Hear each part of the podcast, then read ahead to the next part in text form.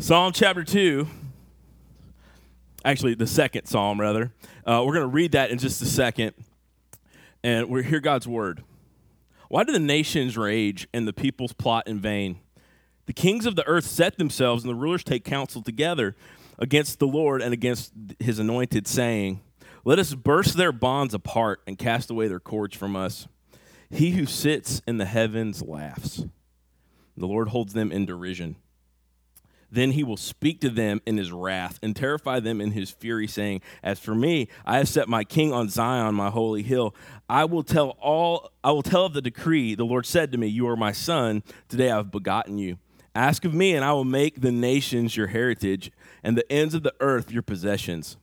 You shall break them with a rod of iron, and dash them in pieces like a potter's vessel. Now, therefore, O kings, be wise and be warned, O rulers of the earth. Serve the Lord with fear and rejoice with trembling. Kiss the Son, lest he be angry and you perish in the way, for his wrath is quickly kindled. Blessed are all those who take refuge in him. I want you to picture something. We're actually going to, if you, you have your Bible as well, going to go put your finger in Acts chapter 4 as well. We're going to kind of jump back and forth between Psalm 2 and Acts chapter 4. Let me set a scene for you. Jesus' disciples have seen him crucified by a rowdy crowd. Not only that, they have also seen three days later him raised. And over a period of 40 days, he appears to them in ways that really freak them out. At one point, there's a doubting disciple who basically, he says, Let me put my hand in your wounds. And he says, Go for it. And so we have this situation. Now they have seen the risen Christ. He's ascended, and the church has been filled with the Holy Spirit, and they're going around preaching the good news, right? And everything's great. Well, until the, the same people that were against Jesus are now against his followers. And there's a man that's healed in the temple, and after the healing, Jesus is proclaimed by Peter. And many of the apostles are arrested and they stand trial and they're before the same body of people that just had condemned, condemned Jesus to death. So, and the death was a, a brutal, gruesome one on the cross. So they know, they have seen with their eyes what crucifixion was, and they know it could be waiting them as they stand before the same kind of tribunal, if you will of these Jewish religious leaders, and they stand there and they basically proclaim the gospel to them. And the Jewish leaders say, You be quiet and don't do that. And they say, Hey, we can't listen to you. We got to listen to God. Pretty gutsy. And then after they're released in Acts chapter 4, they get together with all the other disciples and their friends. And that's where we pick up in Acts chapter 4. Hopefully, the dots will connect here in a second. In Acts chapter 4, when they were released, they went to their friends and reported that the chief priests and the elders had said to them, they basically said, Hey, they told us not to preach, but we got to preach. It's not necessarily like a great message. Hey, we're going to get arrested and they're still against us. But then what happens? A prayer meeting breaks out. And when they heard it, they lifted up their voices together to God and they said this Sovereign Lord. This is God, you are in control. God, you're in control of these people who have power politically right now. God, you're in control of all of this situation. They started off with God, you are sovereign, you are ruler, you are king, you're in control. And then he says this Sovereign Lord, who made the heavens and the earth and seas and everything in them, who through the mouth of our father David, your servant, said by the Holy Spirit this. And you know what happens? In their prayer, they quote Psalm 2. So here's what they say. This is the this is the um, the Greek version of the Hebrew text we just read over here in Psalms 2. It says this: Why did why did the Gentiles rage and the peoples plot in vain? the kings of the earth set themselves, and the rulers were gathered together against the Lord and his anointed. So they quote this psalm, and then they, they're going to continue to interpret it. See, here's a good uh, rule of thumb when you're looking into the Bible. If you don't understand something, just keep reading because the Bible helps interpret the Bible, especially if you have Old Testament passage and there's a lot of them that make you do a head scratcher. You know what I'm talking about, like a real head scratcher, like, you know, when you're really head scratching, if you get to the New Testament, find out if the New Testament writers mention it. Because then the cobwebs start to clear, the light enters the room, and you're like, oh. And so there's a question that he quotes it, and then he goes on. In their prayer, they said, God, we, you're sovereign, you're in control. And we remember what David said on the inspiration of the Spirit. And he, he said, Why do these people rage and why do they plot against God? And in verse 27 it says, For truly in this city there were gathered together against your holy servant Jesus, whom you anointed, both Herod and Pontius Pilate, along with the Gentiles and the people of Israel. All of the, the the Gentile world, the nations were set up against Jesus, and so was Pontius Pilate. Who that, that's Pontius Pilate. So were the Jewish religious leaders and all the, the Pharisees and Sanhedrin. They were all against Jesus and were there for his crucifixion. And then it says in verse 28, they did, they were there in Jerusalem to crucify Jesus to do whatever your hand and your plan has predestined to take place. I want you to know something. In a world that is topsy turvy, in a world that is increasingly complex with its problems, in a world that is ever depressing when you turn on the news to see, with kidnappings and murders, and all of the stuff you see that makes you want to talk at, uh, talk together and say what is going on in the world there is a sovereign hand that guides it all and this passage of scripture in Acts, and really Psalm 2 we'll focus on today, it ponders a question God, where are you when, every, when the nations and the kings of the world rage against you? Where are you? And the confidence is in the fact that God is in control. So I want to give you one truth this morning, and then I want to give you two ramifications of that truth. Okay, you follow me? One truth, not too hard. I know it's a weekend, Fourth of July weekend, all right? So I'm not going to give you, this is not super complex, okay? I know we're going to be jumping back and forth a little bit. Bear with me, hang in there. Okay, this is going to be worth your while if you can hang. One truth, two results. One truth, two results. Not too bad, right? Three things. One truth, two results. Okay, all right. Now, one, here's the truth. Let me give it to you. Don't be surprised or alarmed by rebellion against God. Let me say that again. Don't be surprised or alarmed about by rebellion against God. It's normal and it will fail. Okay? I'm in a restaurant the other day and it was one of those restaurants that's got TVs everywhere. And you've probably been to one of those before. And so they had sports going on and now like there's just weird sports on, okay? I think darts was even on if you have time to watch darts, you need a hobby or something like a job, okay? But people watch that, okay? So darts was on, and then the back corner was the hostage situation going on in Bangladesh. And most of us had to like get Google Maps out. Bangladesh is where, okay? And we had to figure out where it was. If you're like me, all right, okay, well, now I got it. And there was just all these things going on in the news, and people began. You hear the little conversations. Oh man, I can't believe it's happening again. Another terrorist thing what are we going to do? I mean, it just, it just, just the conversation starts, know, just go back and forth. And I want you to know something. A lot of times, if you're, if you're a pastor, if you're a believer in Jesus, there, people are going to come to you and be like, "What's the deal?" And first off, turmoil in the world, we act like it's never happened before. Pump the brakes. It's been going on since mankind rebelled against God the first time. It's nothing new, but we always act like, oh no, again? I nothing this bad has ever happened. Mm, you go watch a World War II documentary. That was pretty bad. Okay? Go think about history and all the things that have taken place. The fall of the giant empire that ruled most of the world, Rome, happened. Okay? That happened in about 300 AD. There's continual things that happen that are bad. And here we go in Psalm chapter 2, which we understand by the from this uh, from Acts chapter 4 was written by David, who has been appointed king. He asked this question, a question about why do people rage? He's really thinking about the people that are coming against him as God's king. And he's also thinking about how the people reject God. Now, it's noticed here that he, he starts off with this question. And it says this Why do the nations rage and the people plot in vain? And it says, The kings of the earth set themselves, and the rulers take counsel together against the Lord and against his anointed one, saying, Let us burst their bonds apart and cast away the cords from us. Implicit in this question is the fact that people that are going to continually rebel against God's, not just nations, but individuals will continually rebel against God. If you don't believe me, just let's take let's look at the context, okay? If if Acts Acts 4 is correct, that David wrote Psalm 2.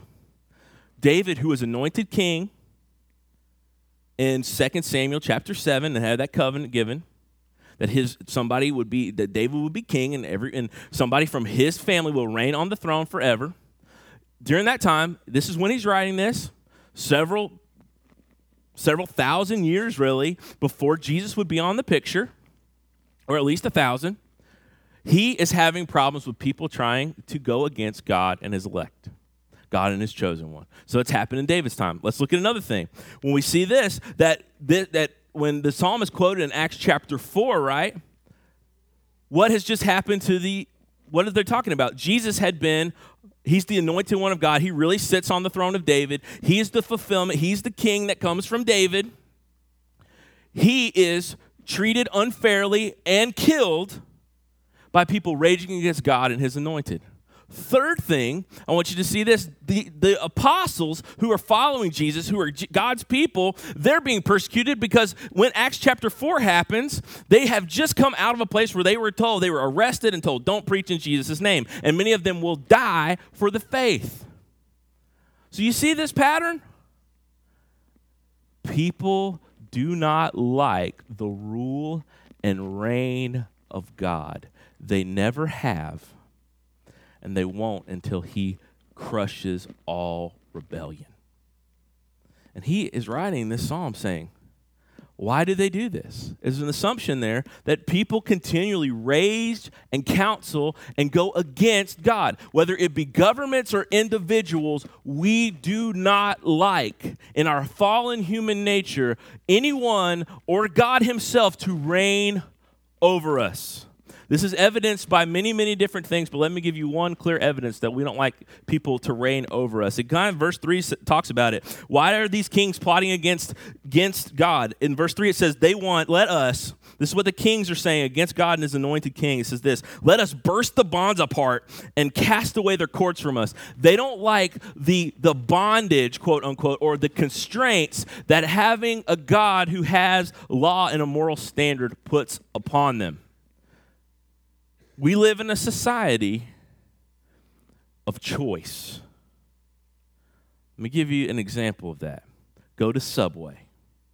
You will smell like Subway for the rest of the year if you go into Subway. But what's the deal at Subway? You can put whatever you want on your sandwich. Okay? You can even go like way above and beyond. You may have to pay extra for it. But you can put whatever you want on your sandwich. We've had a, a popular or a formerly popular burger chain, Burger King, who their slogan for many years was, you guys remember it? Have it your way. And we like that, to have it our way. We, and, and as maybe you don't personally, but culturally, we like buffet restaurants. Okay? You see Jeff Foxworthy, 4th of July coming up. Jeff Foxworthy's been on television like, come to Golden Corral. And I'm like, no, okay? What is it about it? You can have shrimp and ice cream and prime rib on top of your mac and cheese and just, okay, if that's what you want. We do not, and uh, it expresses, we like this freedom of choice all around. And if there are moral laws, then there has to be a moral lawgiver. And the nations have always raged against God, both governments and people, because we know if He is sovereign, Lord, and Creator, that we have to obey Him, but we don't want to. It's something about us. Just have somebody come into your office and start making regulations about things. Even if they're going to make things better, we buck them. How many of you love Memo Day? Here you go. Do this now. Yay, more rules. Thank you for making our life that much more fun. No, we do not, we buck against that. This on a small scale, but on a larger scale. The anointed of God, this one who God has called out and made a covenant with David, who's writing this psalm, is asking, why do the people rage against God and God's anointed one? Now we know there's two there's there's two levels on this of this passage. We understand it because the, the New Testament helps us understand it. On one sense, this is about David, written under the inspiration of the Holy Spirit, as the king of God, the one chosen by God to be king. It's about him. But the heightened language and the New Testament tells us that he's not writing just about himself, but he's writing about the one who is going to be on his throne forever. See, God made a promise to David and said, David, because you're a man after God's own heart, and because I have set my affection on you, you're going to be king, and someone from your line or your lineage will be on the throne forever. Most of David's sons and relatives were slackers and screwed up. Read the Bible. First, Second Kings, First, Second Chronicles. They were a mess, and eventually their sin led to captivity. But there was one who came who was the on the who was a son of David, who was the rightful king, who was Jesus the Christ, the God man. And so this here, when we see Psalm 2, it is a it's about David, but it's also about the greater David, who is Jesus. And there is constantly rebellion going on. So I want you to know something. Don't be surprised or alarmed about rebellion against God. It's normal. I'm not saying by normal it's good. I don't know why we decide that normal is good, okay? But here in this situation, normal is not good. Normal is just what happens. Okay?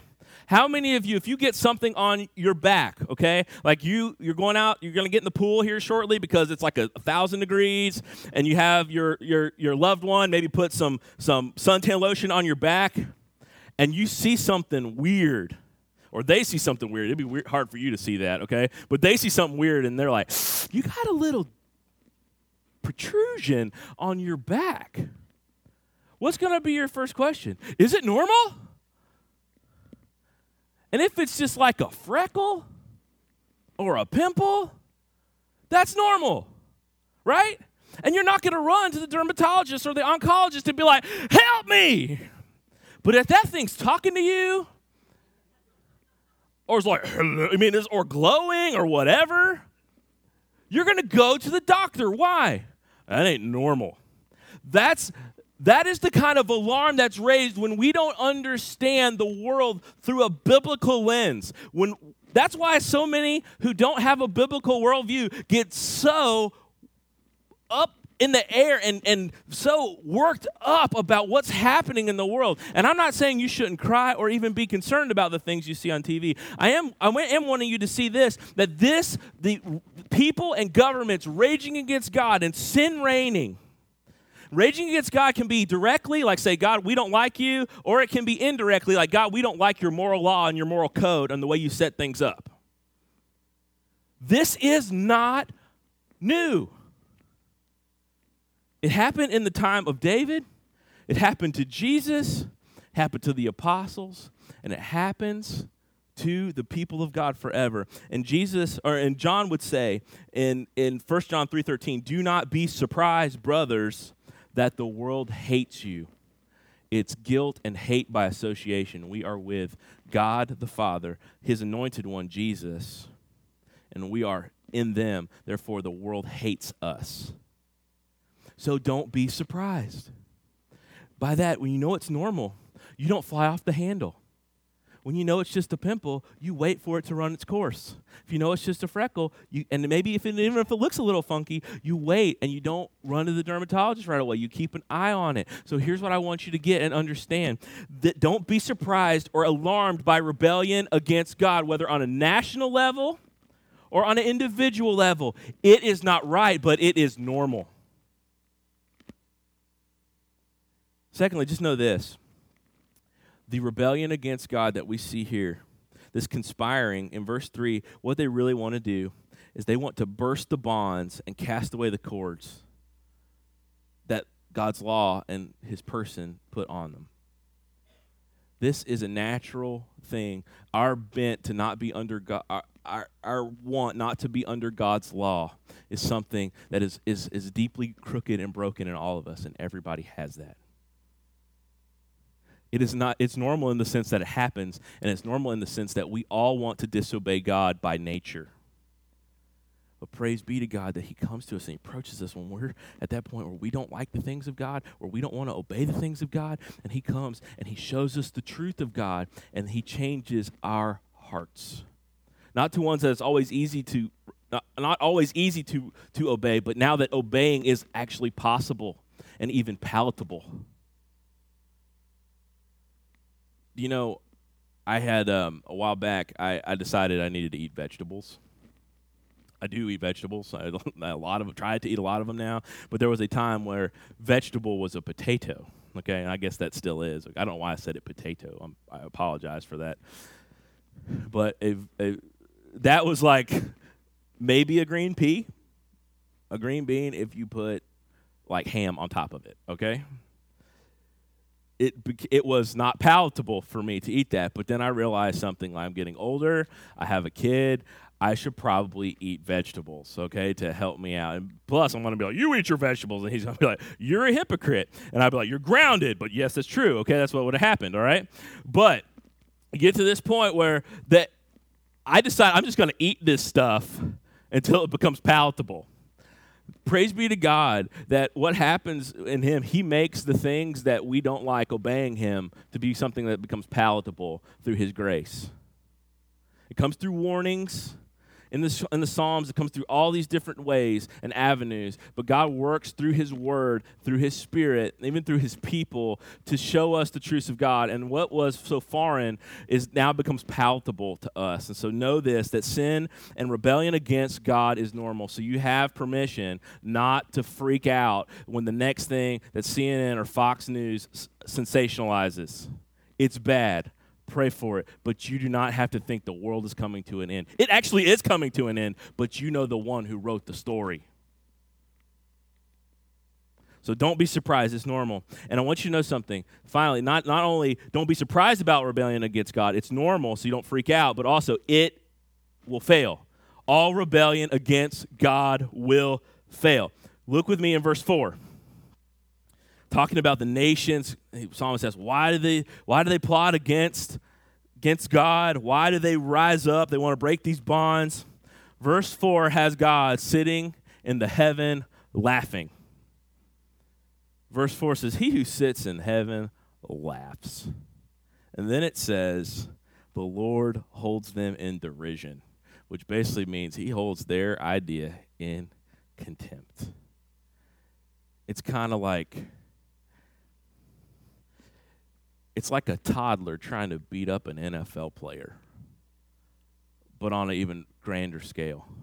All of the power of this world's elite, all of the military might, all of all of the sovereign or the quote unquote sovereignty of these kings and rulers, God laughs at. you think you, you got something? This big nation? God says, Oh, yeah, I'm really worried about it. The next time that you feel like the world is falling apart and you feel like people are going against the things of God, whether directly or indirectly, whether Supreme Court ruling or, or ISIS attack on whatever, I want you just to know something. God laughs at feeble attempts to overthrow him and to rebel against him. He's just, do you see that? I mean, it's kind of like like me going to play basketball against LeBron James. Okay? Oh, okay. I got my I got I'm trying to cross him up. And I go up and I try to put the layup and smack, and then oh, he would be all up in my grill. Okay, he have to bend seven foot and then be in my grill. That is how that is how small and insignificant human plans are. Even the greatest armies, the biggest people in the world, it's nothing compared to God's power and his sovereignty. He laughs at the plans that go against him. Then in verse 5, it says, Then he will speak to them in his wrath and terrify them in his fury, saying this. You know what? A lot of times we get we we forget that God is terrifying. Do we get something out there? Oh, was that the was it a wasp? God bless you guys for hanging in there. All right, good job out there. Well, got any EpiPens? Anybody? I hope you're okay. I'm not making fun of anaphylactic shock. That's bad. Okay. nice kill, by the way. You get a, you get a gold star. I, I want you to think about this. We don't, it's not popular to think of God as terrifying. But just because God is terrifying and holy doesn't mean he's not loving and full of grace. It's in fact the fact of God's wrath and anger and the fact that he's amazingly majestic and holy and terrifying that makes his grace and love all the more amazing. And so here's the thing God's laughing at the plans of these people of nations and, and other people to rebel against him. He's laughing here. And then he then in verse 5 it says, He will speak to them in his wrath. He's talking out of anger, and he will terrify them with his fury. And this is what he says. And you would think he would be like, I'm going to come and I'm going to smack you down with lightning and thunder and storms. But it's actually through a promise that he terrifies them. Look in verse 6. It says this As for me, I have set my king on Zion on my holy hill.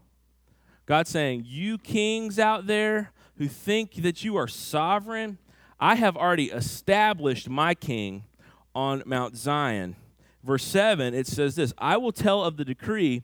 The Lord said to me, You are my son. Today I have begotten you.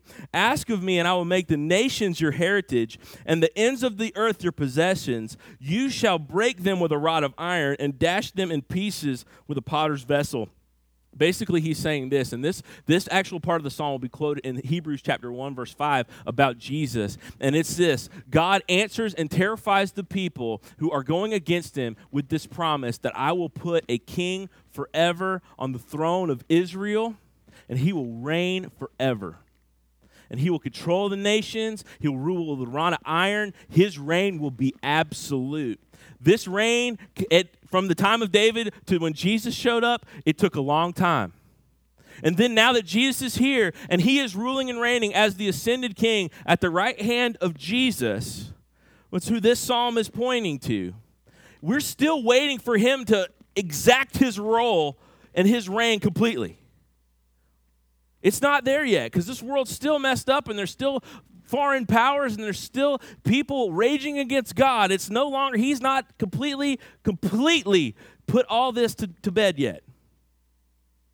However, the promises of God that makes him laugh at people rebelling against him are seen in Jesus to be fulfilled. Let me put it this way. In Acts chapter 4, when those guys get together and they quote Psalm 2 in their prayer, they said, We know that the Jews under King uh, Herod Antipas and Pilate, the Gentiles under the Roman government, they conspired together to, to take Jesus out. But in verse 28, it says they actually did whatever God's sovereign hand and plan predestined to take place. The thing that terrifies the people is that God has ordained and established a king to reign forever. It's Christ. And he will keep his promises, and no attempt to snuff it out will ever be successful. In fact, in the very attempt to snuff out the ministry of Jesus, the very people that wanted to kill him crucified him and and and basically facilitated the atonement, facilitated the covering of sin. They were acting in their own will to try to, do, to go against God and to kill God's person, Jesus, his anointed one. And in so doing, they were actually fulfilling the appointed plan of God.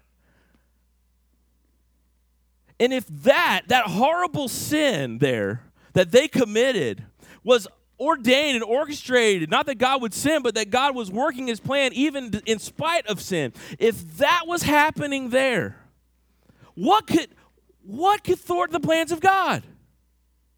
Nothing. It's happening according to plan. This insane election here in this country is happening according to plan. It might be for our judgment. It probably is. There, all things are happening according to the counsel of his will and for the glory of his name and for the his anointed one. I want you to just it's okay to not be alarmed. I'm not saying don't not to be disinterested. But what I am saying is don't be surprised by rebellion or alarmed by it against God. It's normal and it will fail. God laughs at it. Even our best attempts to thwart the plans of God, God works in them to accomplish his purposes. He did it in Christ. He continues to do it because as the disciples are persecuted, their message goes on and on. And in fact, Christianity is so different than so many other religions. Especially, it's different than Islam. In Islam, the Prophet Muhammad, the quote unquote Prophet Muhammad, when he, how he spread Islam historically has been through military might and conquest. Jesus, what did he do? He told Peter to put away his sword. And how has the reign of God been moved throughout the world? It has come through the sacrifice of Jesus on the cross, him humbling himself to the point of death, bearing sin, raised, being raised again, and then calling his disciples to continually go out and die. Continually dying for other people. And there is a weight that we would give up our lives so that other people might know the God that we know. It's a wild thing that in, in all situations, God is sovereign over it all. You don't have to be alarmed at people's rebellion. You don't have to be alarmed at nations' rebellion. It doesn't mean you're unconcerned. Let me say that again. But you don't have to be just out of sorts about it. It's normal and it will fail. Our God laughs at it. Secondly, this is this is here's so we got one truth, right? I told you that. One truth and then two therefores, okay? One truth and two results. The first truth is we just talked about it. Don't be surprised or alarmed about rebellion against God. It's normal and it will fail. But here are here are the two principles or resulting things that come out of this truth. And this is this. The first one is this. Therefore, we proclaim and contend for our faith in confidence and not desperation. Let me say that again. Because God's not going to fail because his plan will happen because all rebellion against God will be squashed. We've seen it historically, we've seen it in the fulfillment of Christ. We know that God's plan will take place. It's normal, so we don't freak out, and it and it will not it will not uh, God will not fail. Now, we also know this because of all that, we are called to proclaim and contend for our faith in confidence and not desperation.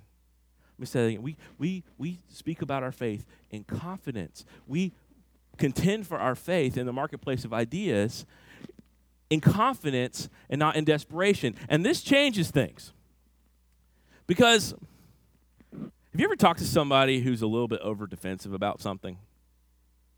You like question them one time about anything and they give it to you. They give you the business. You ever met anybody like that? It's like talking to a teenager when you're asking, like, they came in late on curfew. Where have you been? None of your business. I'm gonna, I'm gonna cut you, okay? Okay? Or like they tell you, uh, like they tell you a story, like, hey, where were you? Like, I was with my friend. His name was Johnny. Oh yeah, I haven't met Johnny. So what does his parents do? Pharmacist. Oh yeah, yeah. Well, what what pharmacy? I don't talk about this we act like that anytime someone questions our faith. It seems that we do. Go on social media. Now, that's not the best place for arguments, just FYI, okay? It, Facebook, Twitter, you know, whatever is not the best place for arguments, just eh, just just free. It doesn't cost you anything. I can't like give you chapter and verse on that, okay? But that's just a free one there. But if you notice something, we Christians, we seem over defensive about everything. When it comes to creation, when it comes to when it comes to uh, our beliefs about sexuality, especially now in the when the marketplace of ideas saying any, if you don't think everything goes, then you're out. And our beliefs about gender, that there are God actually made gender roles and, and God made man and woman equal but different and for different reasons. I'm like, this is wild stuff. In fact, uh, uh, we have some family members that live in Park Slope in Brooklyn, which is a super, super left wing um, part of the country. And there was a a hat that got lost at a park there. The park there is really awesome called Prospect Park, and a hat was lost there. And so on the message board for all these rel- all these um, uh, residents of this area, somebody put "found little boy's hat."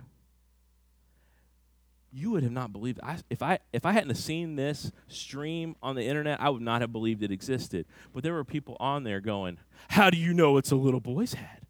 And the guy's like, well, it had a train on it. Well, how do you know a girl's? I mean, we've lost our minds. We straight lost our minds. They just, dude, is trying to help the kid receive his, cat, his hat again. I'd be like happy, like, oh, cool, my little boy got his train hat back, okay? If your little girl wants to wear a train hat, wear a train hat, okay? But I'm just saying, there are things that are boys and are things that are girls. There's biological differences. We've lost our minds. We want, but it's all part of us rebelling against God. Am I right? and the way He has set things up. I want you to get something. We don't have to fight with people that disagree with us as if we are defending something that's not true. We fight from confidence. There is not one thing anybody's going to say that's going to be like, oh, God never thought of that one, never thought of that one before. Better shut my Bible and forget this stuff. There's not a thing out there in the world that can do that. This is true. It's been evidenced historically. This book is historically verifiable on so many accounts.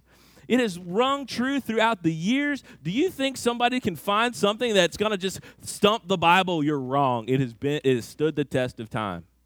It has stood through the generations. And I want you to know something. Because God his plans will never fail. All you are called to do is proclaim the good news of Christ and to contend for the faith once for all to deliver to the saints. You don't have to do that from fear. Because fear makes us angry. Fear makes us jump and snap at people.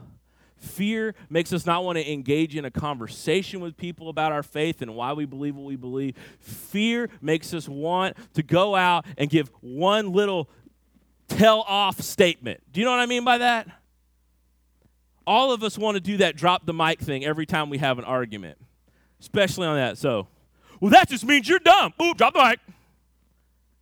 Well, you just don't believe the Bible. Drop the mic.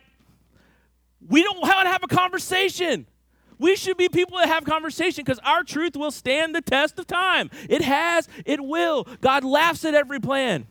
Every plan of a scientist, every plan of a nation, every plan of a philosopher, every plan of a culture warrior that goes against him, it will fail. So we do not have to fight in desperation trying to defend God. Did you hear what I just said? Defend God? We live like we have to defend God. God does not need you to defend him,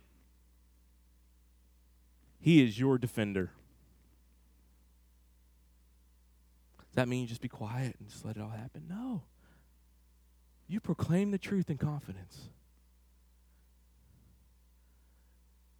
You speak and you engage in conversation with people with the good news and the gospels and, and any any question you give like like peter said you give a reason for the hope that's within you. But you don't have to do this. Like if i don't defend the faith here it's all going to fall apart. He's got it.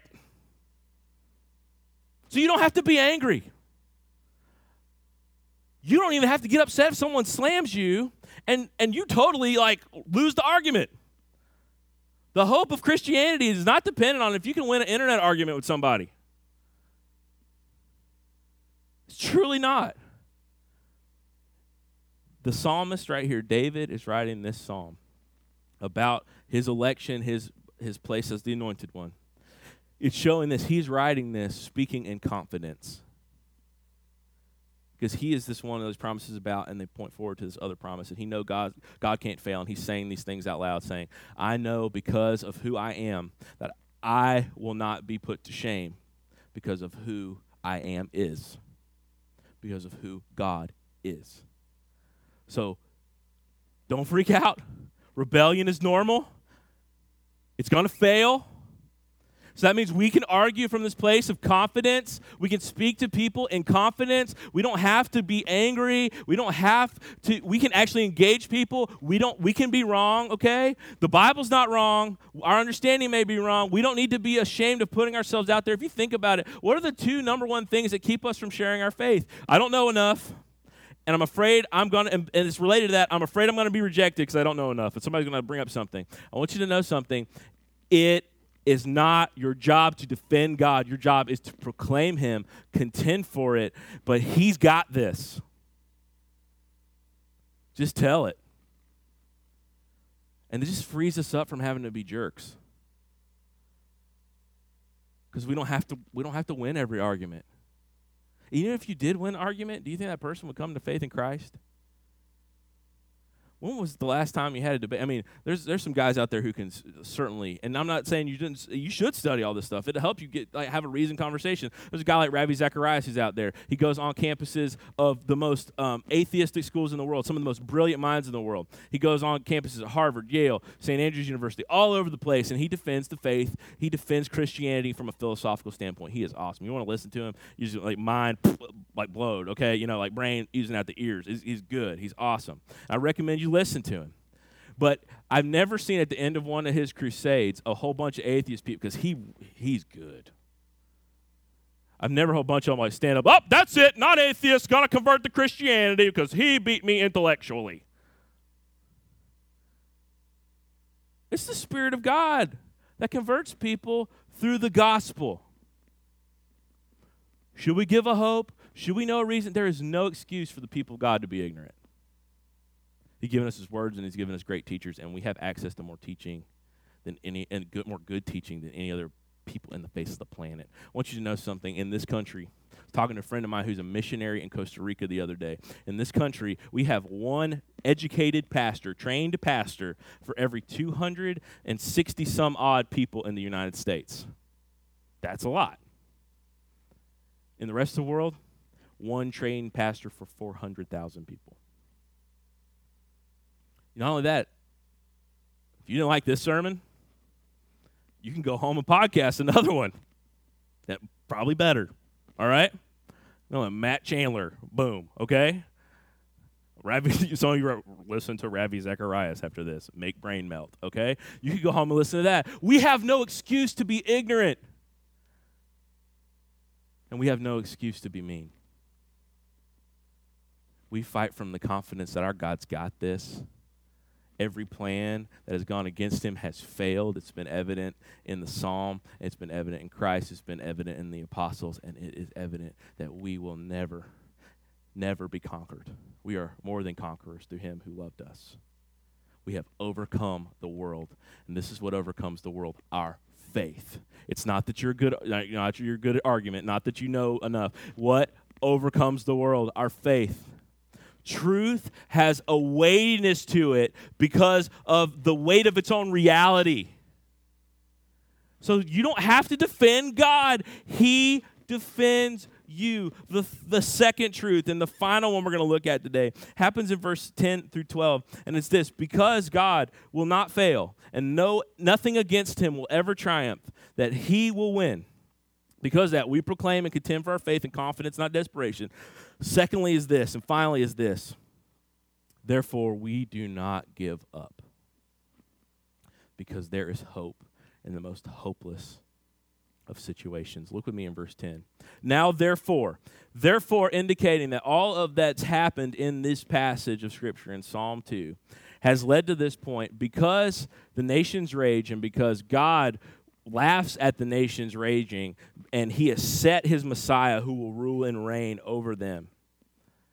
Because God will not fail. Therefore, O kings, it's a direct reference to the one who were, who were raging against him in the first couple of verses. Therefore, O kings, be wise be warned, O rulers of the earth. Serve the Lord with fear and rejoice with trembling. Kiss the Son, lest he be angry and you perish in the way, for his wrath is quickly kindled. And blessed are all who take refuge in him. I want you to know something. This is saying because God's plan will never fail, and because kings, all you're trying and you're meditating and you're going against him will fail, because you're coming towards judgment, you should turn and trust in this God who you once rejected. So he's saying basically, this is actually a call to repent. And I want you to know there's four things I want you to understand what's involved in repenting. And if we understand the word repent, that sounds like a very biblical word. It is a very biblical word, but we haven't used it a lot. Okay, probably you didn't use it this week. If you yelled repent at somebody, you probably had a bad week, okay? Repent, okay? You might said that to your kids. I don't know. But repent basically means you're going this one direction. In this context, it means you were rebelling against God. You're trying to throw off his shackles, okay? He's telling the kings of the earth to turn, and not just to do that, but to hear God's warning. Repentance begins with the warning of God. The warnings of God in the Bible are good. We should never try to sugarcoat them. I was driving, I've probably told you this story before, but I was driving um, in, in Central Florida with my wife and sure enough, I saw this billboard that made me want to pull my car over and go punch somebody, okay? And it was this God's not mad at you. On surface level, all of us are like, I'm glad. I mean, like, we want. That's not theologically accurate, though. God is extremely mad at you. And rightfully so, because of your deeds. Because we all rebel. We're all like these wicked kings who plot against him and gone our own way. In fact, he's literally mad and not being said to be, to be crass. I've said it before. He's mad as hell at you. Like literally. Like the wrath of God eternally is focused on all who sinned and have not, have not been covered by something. But here's the good news that warning points us to the hope that's in Jesus that he bore the wrath of God so that his anger is true and on us. But if we're in Christ all of that anger has been taken care of. So he he was mad but now his anger's uh, been appeased. And now you can have relationship with him. So the warnings of God in scripture should not be glossed over. And if you find a pastor somewhere who's glossing over the judgment of God in the Bible they're they're being disingenuous and they're keeping you from the gospel because you don't need to be told you're good because you're not. I don't need to be up here thinking, then you think that I'm good. I'm not. I have just been redeemed by Jesus. And anything good that's in me and anything good that's in you is not from you, but it's from another source. It's from Him. And that's why this warning comes to us to say, hey, O kings, you need to be wise and be warned. First part of repentance is you heed you listen to the warnings of God. In fact, go on and look at verse 12. It says this Kiss the Son, which kind of like basically means submit to him, lest he be angry and you perish in the way, for the wrath, for his wrath is quickly kindled. There is an invitation here in this, therefore, that you are being foolish in your rebellion against God. You come back, listen to his warnings, they are true. Secondly, it says that repentance or turning not only involves hearing the warnings, but it also involves turning from foolishness to wisdom. Look with me. Uh, where'd you get that? It's in the Bible. It says this in verse 10 Now, therefore, O kings, be wise. You were being foolish. Now be wise. Be warned, O rulers of the earth. Listen to the warnings. They're true. Verse 11 Serve the Lord with fear and rejoice with trembling. Before the kings did not, ref- they did not tremble at Jesus. They went against or against God's anointed. They did not tremble against God. They did not fear him. They raged against him. But here's the, the the psalmist at this point is calling them. You will be judged. You're going to be destroyed. So come and fear the Lord. Listen to him.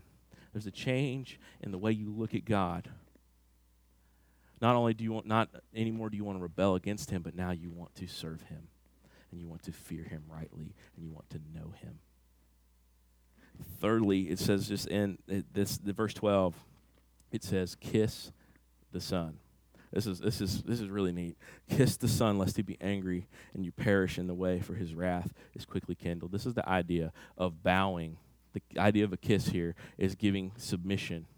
It's almost like you know, you've seen maybe a movie where someone comes and kisses the hand of the king.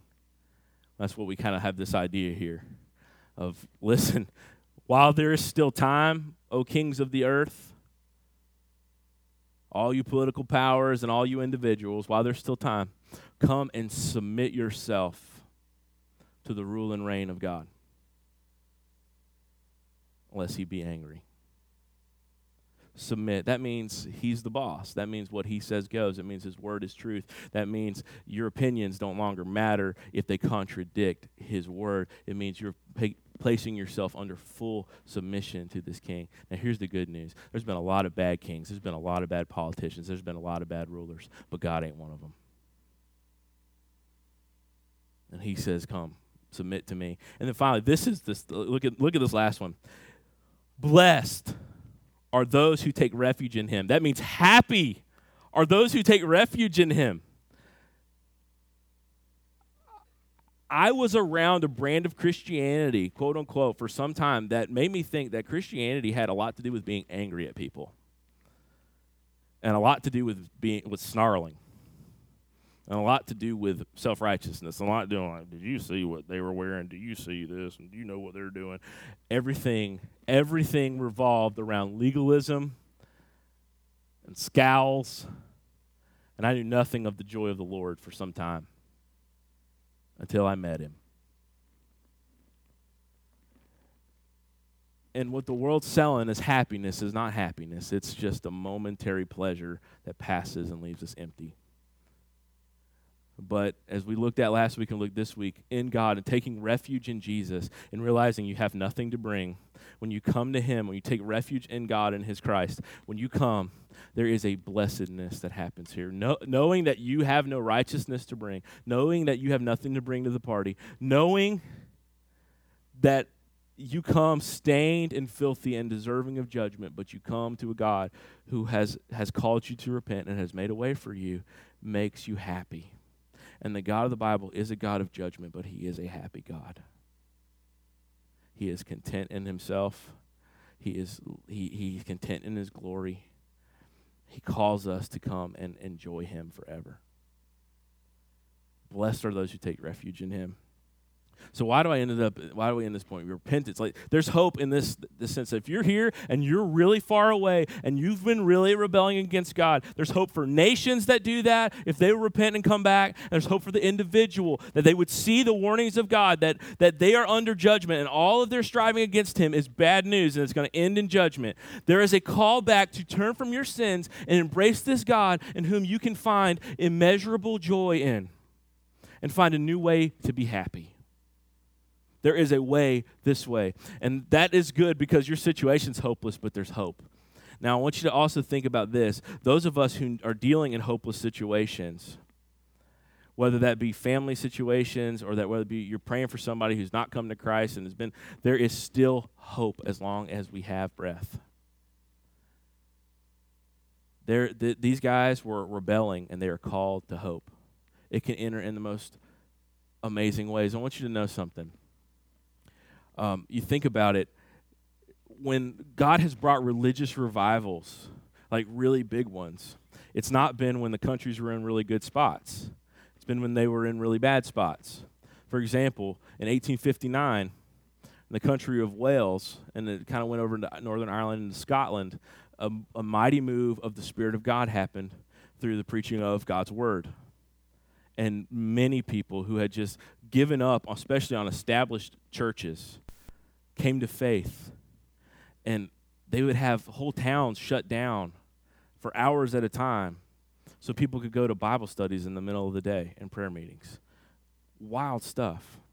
When the first Great Awakening happened in in the United States, it was it was not too long after the revolution and the morals in this world moral in this country were awful. But God sent revival through his word, through some pretty hardcore preachers by a guy named Jonathan Edwards. God used him. He, he preached a sermon you probably read in school called Sinners in the Hands of an Angry God, right? And what happened? People thought the floors were going to like be opened up and God was going to consume them with fire. And the guy was just basically reading the sermon, not even with any, not with a lot of inflection and emphasis, but God's spirit moved. And so here's what am I saying is this you may think it's hopeless for a nation, you may think it's hopeless for your family, you may think it's hopeless for this person who will not trust Christ, but I want you to know something. God has taken the most unexpected and the farthest out people and made him his made them his own. King David, who became king, was the last of his brothers. He was the youngest, and he was the one in the field not even considered to be king. What happened? Prophet said, Go get your other son. And he comes in from tending sheep, smelling like sheep. That's a bad funk. Anoint that kid. That's who God chose. There was a guy, the Apostle Paul, who would go and preach the gospel. He killed Christians. He was the farthest out, and God brought him close to be one who, through the inspiration, inspiration of the Spirit, wrote the whole New Testament. There is hope. And it's not in you being the Holy Spirit and being a jerk and trying to convict him of sins, but it is in you. Here's the hope God can work hope through you by you proclaiming the faith, by you contending for the faith in confidence. So there's, there is not a place too dark that light can't break in. As long as today is today and there is breath in our lungs and we have the word and Christ tarries, there is hope in the hope, most hopeless of situations. Our divorce rate in this in this county is 89%. Our teen pregnancy rate is off the charts. There are churches everywhere, but we are one of the most unchurched counties in all of Tennessee. And sometimes we think, how? How can how can we make a dent? How there is hope in the good news. There is hope. It doesn't matter how hopeless there is. There is hope. There's hope. This is not just fake, made up hope. This is not wish I hope it happens hope. This is hope rooted in God. His plans and purposes will not fail. We do not have to defend Him. He is our defender, and He calls us to repent, and He takes the ones who are the farthest out and can bring them the closest in.